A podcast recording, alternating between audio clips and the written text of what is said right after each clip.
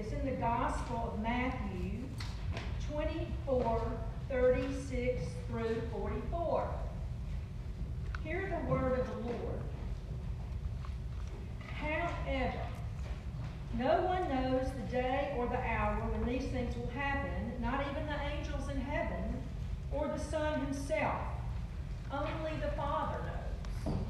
When the Son of Man returns, it will be like it was in Noah's day.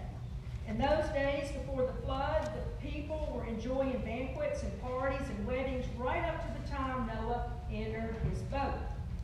People didn't realize what was going to happen until the flood came and swept them all away. This is the way it will be when the Son of Man comes. Two men will be working together in the field. One will be taken, the other left. Two women will be grinding flour at the mill. One will be taken, the other left. So be prepared because you don't know what day your Lord is coming. Know this. A homeowner who knew exactly when a burglar was coming would stay alert and not permit the house to be broken into. You also must be ready all the time, for the Son of Man will come when least expected. The Word of God for the people of God. Thanks be to God. To God.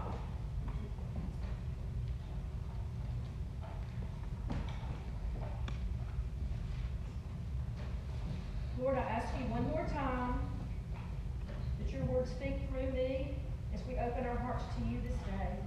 In Jesus' name, amen. Today's scripture reinforces that the church, the community of believers, must be ready. Ready for what, we ask? Well, be ready for the second coming of Christ, for Christ's return. Why? Because we as Christians know that it is coming. He is, his second coming. But we are also told that we do not know when it will be. We are, be, we are to be prepared through our faith and through our life by being in personal relationship with the Lord. He tells us, draw near to God, and he will draw near to you. Genesis 4 8. Then further, cleanse your hands, you sinners. Sanctify your hearts, doubting souls. Come near to God, and He will come near to you. Man, when I read that, I was like, that's pretty harsh. I can't say that out loud in church. Harsh but true.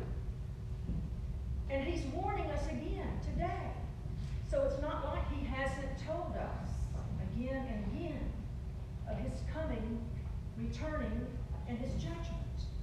Being ready by continuing to be in good and faithful witness, as Deanna did today that beautiful song. And his kingdom, for Christ and his kingdom.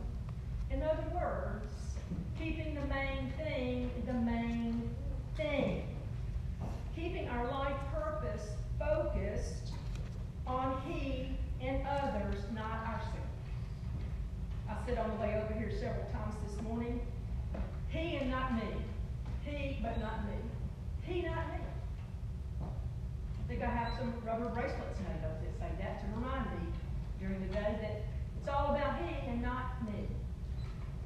And allowing Him to sanctify our hearts continually as we run the race, finish the course, and learn and grow spiritually from our life challenges, becoming more and more like Him through them. I re-looked up sanctify just to remind us what God is doing in our lives, and He is setting us apart or declaring us holy, setting us apart to be different from others as a witness to his goodness and grace and mercy. This week I have received several scriptures. I will give Pooh the credit where it's deserved right now through the Holy Spirit. And three of these scriptures spoke to the sermon message this day for us, and I will share. Number one, We are ambassadors for Christ, as though God were making an appeal through us. I know our judge present today would understand that. Second Corinthians 5.20. Making an appeal for us to use us to spread his good news through our lives. Two, and do not forget to do good and to share with others. For such, with such sacrifices, God is pleased. Hebrews 13, 6. Don't get off track. Don't get sidetracked on ourselves or our selfish desires, Sandra, that we forget our goal. Before number three, I'm going to tell you this cute story yesterday called The Return, oddly enough, about a vest. My daughter is here from Austin, praise be to God, and we went, didn't make it Black Friday shopping, but we did get out yesterday. Happy blessed day. Before that, I had bought her a vest, and that's always a um, hit or miss buying clothes for your 26 year old. Uh, but she loved it. I just got the wrong size. I got the size that I knew better than to get and left the one at the store that I knew I should have gotten. So yesterday morning, yesterday was our journey out into the stores to exchange this vest and get the right size. So we planned our whole day yesterday around returning this vest. And her cousin, my cousin, went with us, Caroline. She's celebrated the holidays with us as well. So as we prepared where we were going to eat, that was certainly primarily, primarily on our list, primary on our list. And what we were going to do, and trying to get ready to go in the rain, and I had a bad hair day, and that took us extra time. As we began to leave, we were heading out. I cut the lights off, and we were walking out the door. And Glenn said, Mama, did you get the vest? and I said, Glenn, that is such an example for our lesson tomorrow for church. We got so busy with all the busyness and the other things that were on our heart and mind to do, what we wanted to accomplish, getting all that done, that we forgot our goal. We forgot our purpose which was to return the vase. About walked out of the house with. This morning, Sheila Van Deventer said I could share this story, but she said that her, her definition of the best story was when she was teaching science and all the kids did their science projects, they all loaded up in the van to go to present them to the judges, and they got there, and somebody was missing something, and she said, what did you forget? They thought that he had forgotten his agenda or whatever. He said, no, I forgot my project. We do that a lot of times, do we not? As if with Thanksgiving, I had to remind myself many times the purpose of the Thanksgiving holiday was not to have perfect dressing, not that I forgot the mayonnaise, not that we left the cranberry sauce in the refrigerator, but that when one of my guests left, they called me back and said, We felt at home in your home. We felt at home in your home. Number three, don't copy the behavior and customs of this world. But let God transform you into a new person by changing the way you think. Then you will learn to know God's will for you, which is good and pleasing and perfect. Romans 12, 2. Back to number one. Be alert. Be aware of our focus, what our purpose is and our goal, to be a light in the darkness, a source of hope in this world right now. As I prepared this scripture passage again like last Sunday, I felt it odd that we were talking about the returning of Christ, the second coming, when we're about to celebrate the birth of our Savior through Advent season. And then it came to me very clearly and theologically that the timing is a perfect reminder of what the season of Advent is all about. Opening our hearts and minds our spirits and our eyes to our focus and our main goal in life. Maybe one of the young girls at the store needed to meet us yesterday and see a light. Maybe we needed to have joy and hope in our day, get our minds off of things going on. Maybe, maybe, maybe. We don't know. But we do know that God has a special purpose for each one of us, a call he sends us and what we are doing and who we are with. It's not so much about the dressing, even though it's really good and it's very important. And the turkey, oh my goodness, how my daughter worked for that beautiful turkey and tender. Oh. But it was about the fellowship and the joy and our thanksgiving and remembering what we have to be thankful for and how blessed we are as a people of God. How easy it is to get unfocused. I, I call this story um, Room to Room. How many of you, I may have mentioned this before, I know I do this, I go, men, I don't know if you do this or not.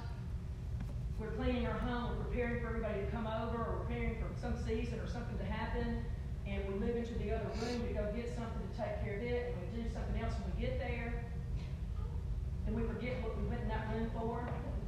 Then we go back to the other room to go take care of that. We may remember to do that, and we may move on to something else. It's so easy to get distra- distracted in the busyness of the seasons and not remember the main thing, which is our focus on Christ and our purpose for His kingdom and His glory. Preparing our hearts and being thankful grateful is the Thanksgiving season. And it also serves well in our Christmas season. But sometimes we miss the purpose of it all. So how did we do during Thanksgiving? When someone acted ugly. When we left out something. When we forgot something. When we had to go to the grocery store three times again. Or someone else did not do something we expected. Were we grateful? Were we forgiving? Were we gracious? Or maybe not?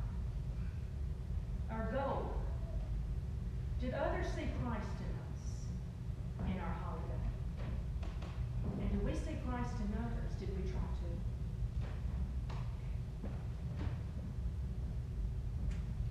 When Jesus returns, among many other things found in the Word, ultimately we know that Jesus will set up his kingdom and the Lord will be king over the whole earth. We celebrated Christ the King Sunday last Sunday. In establishing his kingdom, Jesus will first set up a judgment, there's that word, for those who are still alive after the tribulation and who are on earth at the time of the second coming. The judgment of the sheep and the goats, or judgment of the nations, Matthew says.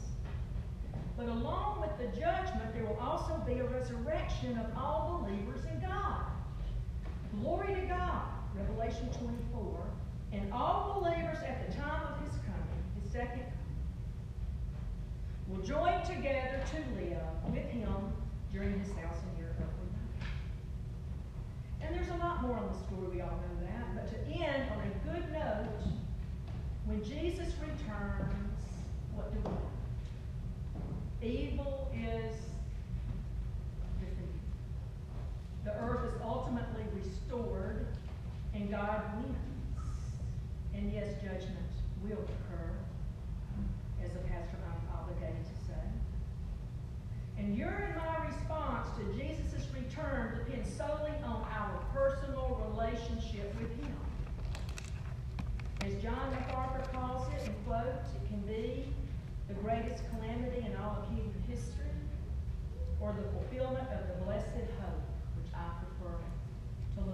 2, Titus 2.13. We choose the blessed hope. What makes the difference? Our faith in Christ makes the difference. And when the Son of Man returns, how many will he find on earth who have faith? Luke 18.8. 8. And it is our work and reminder today in the scripture passage to remain faithful, to continue to run the race, to fight the good fight, to keep the hope, to persevere, and be a witness to those who may not know Christ, but may come to know Him by having known us. To be less focused on the things that have meant so much to us in the past, maybe, and more focused on the things that really should matter. I've said this several times before, and it continues to come to me. Do I want to be right, or do I want to be in relationship with somebody? Create in me a clean heart, O God, and restore a right spirit within me. Psalm 51 10. Very quickly, I'm going to run through eight things just to list them to help us prepare for Jesus' return as we open our hearts, minds, soul, and spirits to the beginning of season to reflect on what Christ is doing in our lives and in our hearts. Live in the light of his first coming and of his presence. Be discerning, spiritually aware at all times. Accept the uncertainties, know they're coming, and walk by faith, not by sight. Don't lose hope, keeping the faith. Encourage and love one another by offering grace and support. Live as if today were the day he was returning with a thankful heart. Keep on doing the work Jesus left us to do. And run the race, finish the course, and keep our eyes on Jesus. Show kindness, gentleness, peacefulness, love, joy, and patience, and yes, self-control. By taking care of his people and doing his work here on earth is how we can accomplish these things with God's help. And in closing, Hebrews 12, 1 through 3, and Isaiah 23 through 24 guides us by the Word of God. Therefore, since we are surrounded by such a great cloud of witnesses, let us throw off everything that hinders us and the sin that so easily entangles. And let us run with perseverance the race marked out for us, fixing our eyes on Jesus, the pioneer and perfecter of our faith, who for the joy set before him endured the cross, scorning its shame, and sat down at the right hand of the throne of God. Consider him who endured opposition from sinful men, so that you and I might not grow weary or lose heart. Remember also Ephesians 2.10. We each have good works, which God prepared for you and for me in advance to do for his glory and his kingdom, a race marked out for each of us. Today we are reminded that even and especially when the going gets tough, and it is and it will continue, the tough get going. God has a plan for you and he has a plan for me. And today we are especially reminded of this during this Advent season of reflection and remembrance. Just a few questions to close. What allows us, what slows us down in our lives or trips us up in our race each day? What is keeping you or me from running well? From doing the good that God has marked out for you and for me? Key to running with perseverance is continuing to keep our eyes fixed on Him and His kingdom and His glory, not on my own. Who will help us persevere, He says, and promises to not grow weary or, or lose heart. And we will then be able to stay on course. We will remember the return, what our purpose is, and our goal for the day. We won't leave it behind